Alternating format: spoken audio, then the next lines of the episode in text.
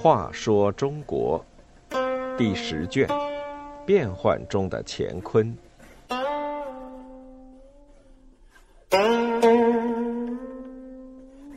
五十二，乳身求荣。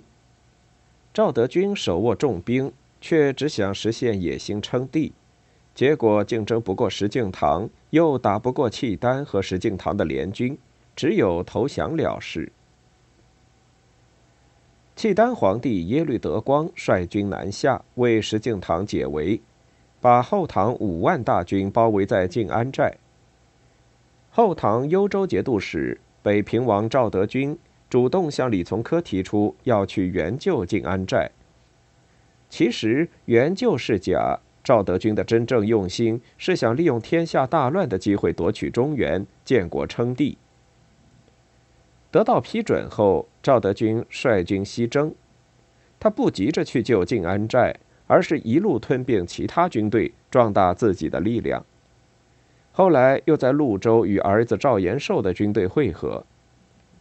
赵延寿娶后唐明宗的女儿为妻，官至枢密使。他已于早些日子率两万人马到了潞州。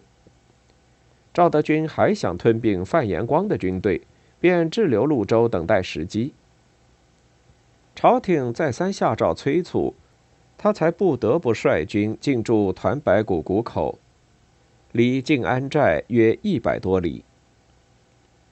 这时，耶律德光已扶持石敬瑭当了儿皇帝，他对后唐军仍怀有很大戒心，所以大军虽然驻扎在柳林，但把远征军的辎重都留在湖北口。每天傍晚，全军收拾行装，一旦有情况即可行动。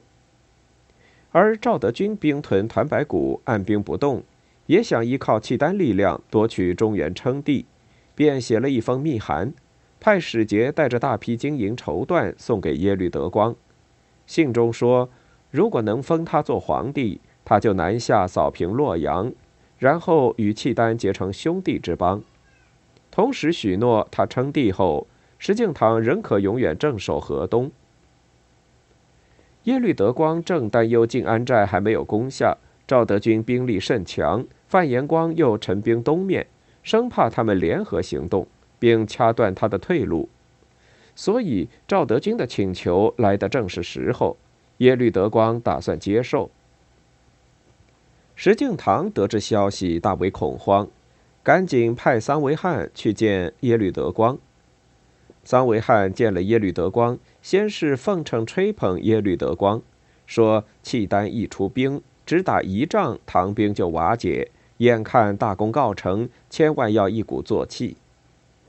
然后他一面诋毁赵德军，说赵氏父子是不忠不信之人，一向有野心，如今按兵不动，观察变化，是想利用契丹为自己谋利。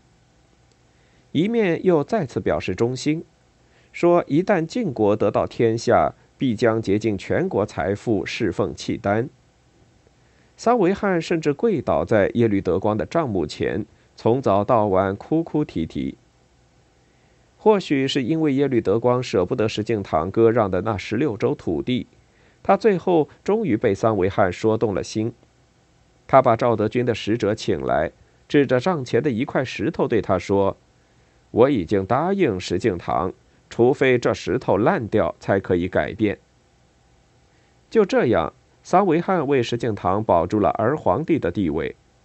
后来，耶律德光对石敬瑭说：“桑维汉是你创业的功臣，千万不能亏待他。”赵氏父子的希望落空了，契丹和石敬瑭的联军进攻团白谷，赵氏父子兵败投降。石敬瑭和耶律德光抵达潞州时，赵氏父子在石敬瑭马前叩头问候说：“别来一向平安。”石敬瑭在马上不理不睬，这是因为赵德军差一点儿把他儿皇帝的位子抢去。其实，在这出卖身求荣的竞争丑剧中，无论是失败者还是胜利者，同样都是可耻的。